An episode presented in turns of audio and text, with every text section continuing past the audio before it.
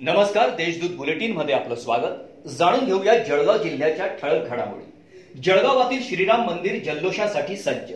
अयोध्येतील श्रीराम मंदिर भूमिपूजनाच्या पार्श्वभूमीवर विश्व हिंदू परिषद आणि संतोष दप्तरी यांच्यातर्फे जळगावातील संस्थांच्या श्रीराम मंदिरात विद्युत रोषणाई करण्यात आली आहे. तसेच बुधवारी सकाळी उत्सव मूर्तीस पंचनद्यांच्या जलाने व पंचामृत अभिषेक करण्यात येणार आहे. यावेळी वेदमंत्र पठण महाआरती हरिपाठ रामपाठ श्रीराम रक्षा स्तोत्र पठण होईल.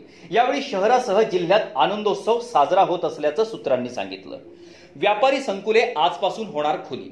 व्यापारी संकुले सकाळी नऊ ते सायंकाळी सात वाजेपर्यंत उघडण्याचा शुभारंभ बुधवारी पाच रोजी होणार असल्याने मंगळवारी चार रोजी शहरातील रस्त्यांवर मोठ्या प्रमाणावर नागरिक घराबाहेर पडले होते. व्यापारी संकुले उघडण्याबाबतचा जी आर आयुक्तांनी नुकताच मंगळवारी काढलाय.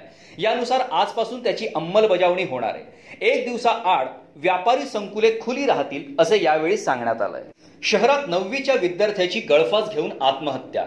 खोटे नगरातील रहिवासी आणि नववीच्या वर्गात शिकणाऱ्या विद्यार्थ्याने मंगळवारी सायंकाळी सहा वाजेच्या सुमारास घरात घळफास घेऊन आत्महत्या केली आहे. मानव सेवा शाळेच्या परिसरामधील हर्षल विनोद पाटील असं या मृत विद्यार्थ्याचं नाव आहे. हर्षलचे वडील विनोद सूर्यवंशी हे घरात झोपलेले असताना त्याने गळफास घेतला असल्याचे समजले. यावेळी त्याच्या आई वडिलांनी एकच आक्रोश केला. वाघूर धरण नव्वद टक्के भरले. सतर्कतेचा इशारा. भुसावळ येथून जवळच असलेल्या वराडसीम येथील वाघूर धरण अठ्ठ्याऐंशी पूर्णांक बारा टक्के भरले.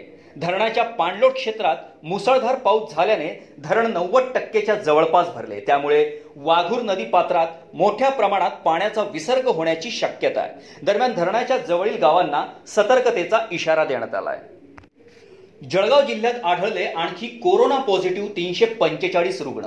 जिल्ह्यात मंगळवारी कोरोना पॉझिटिव्ह तीनशे पंचेचाळीस रुग्ण आढळले.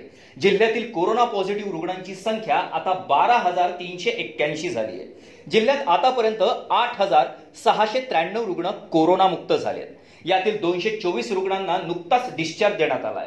सध्या तीन हजार एकशे चोवीस रुग्णांवर उपचार सुरू आहेत. आतापर्यंत एकूण पाचशे चौसष्ट रुग्ण दगावलेत तर यातील पंधरा रुग्णांचा नुकताच मृत्यू झालाय. या होत्या आजच्या ठळक घडामोडी. याबरोबरच वेळ झाली आहे येथेच थांबण्याची. भेटूया पुढील बुलेटिन प्रसारणात.